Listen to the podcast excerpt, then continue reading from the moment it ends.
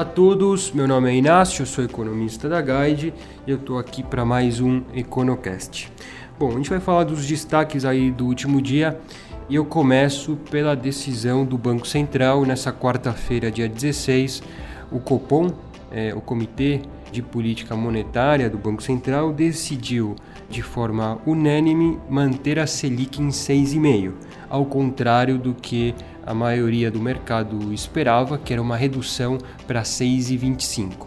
A Selic segue num patamar bastante baixo, mas surpreendeu ao mercado. Então, a reação no dia seguinte, na quinta-feira 17, foi bastante expressiva nos mercados, em particular de juros, e também no mercado de câmbio. A gente teve uma, uma reação inicial, ao menos, à decisão do Banco Central. A gente escreveu um texto, inclusive, no nosso blog, que eu acho que vale conferir, porque fala bastante dessa decisão, que foi bastante relevante e certamente trará consequências para é, a taxa de juros e para os investimentos de modo geral, aí olhando os próximos meses.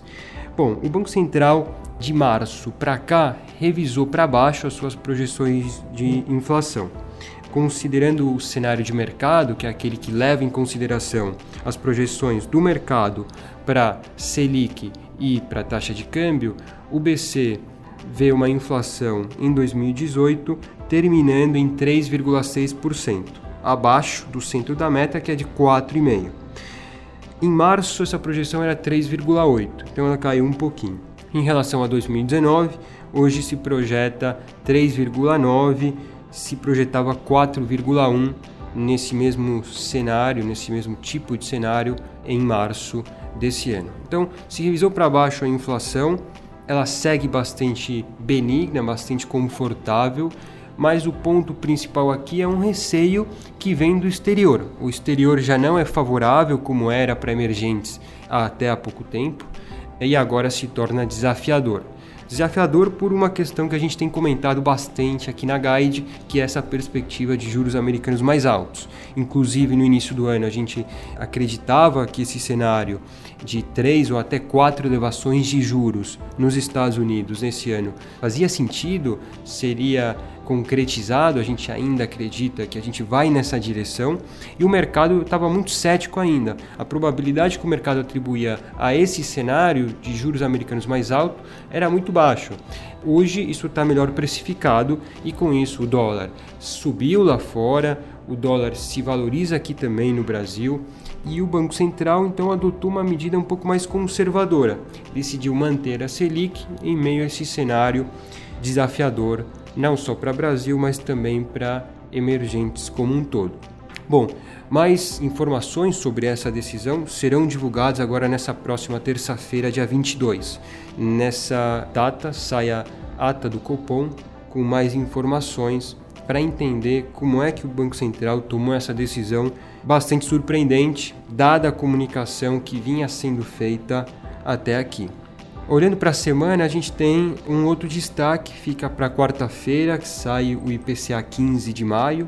Então, dados sobre a inflação já nesse mês de maio, a gente tem começado a ver algum impacto altista na inflação por conta de preços de commodities mais altos lá fora, o petróleo em particular segue bastante elevado, o Brent na casa de 80 dólares o barril, um patamar bastante elevado, considerando que o mercado esperava para esse ano. É, e também por conta da depreciação do câmbio, a gente começou a ver já no atacado alguma pressão altista na inflação, mas ainda como eu comentei, a inflação segue em níveis bastante confortáveis, o que permitiria que a Selic ficasse em 6,5 por um tempo ainda prolongado. A gente acredita que até o primeiro semestre de 2019 essa Selic vai continuar nesse patamar e em algum momento ali no início de 19 é que o Banco Central começaria a subir de forma gradual a, a Selic. Bom, um outro destaque aí olhando para os próximos dias serão os dados do mercado de trabalho, os números do CAGED saem na próxima semana, referentes ao mês de abril.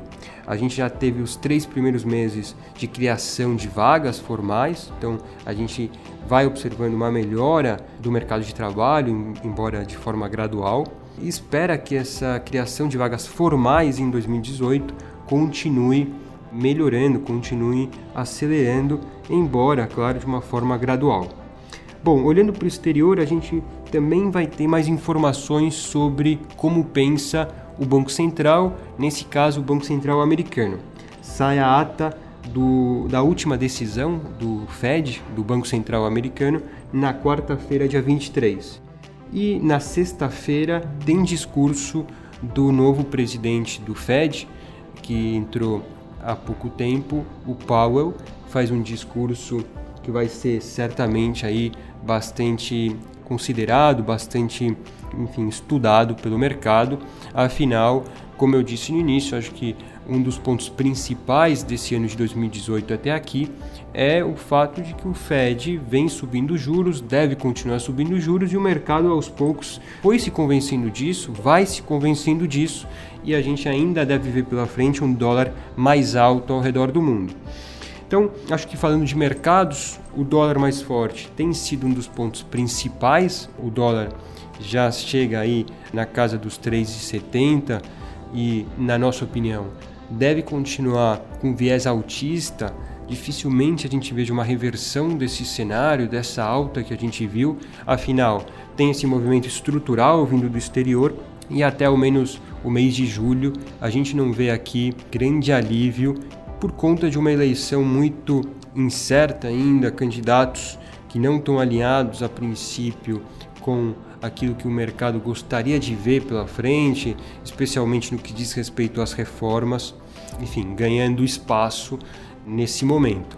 Então, por enquanto, a gente ainda vê um quadro mais desafiador que exige um pouco mais de cautela no curtíssimo prazo aqui no Brasil. Bom, da minha parte é isso. Acho que o claro destaque foi o Banco Central, falei bastante sobre isso nesse Econocast, mas foi o destaque, certamente a gente vai continuar falando nos próximos dias sobre essa decisão que, como eu disse, surpreendeu ao mercado.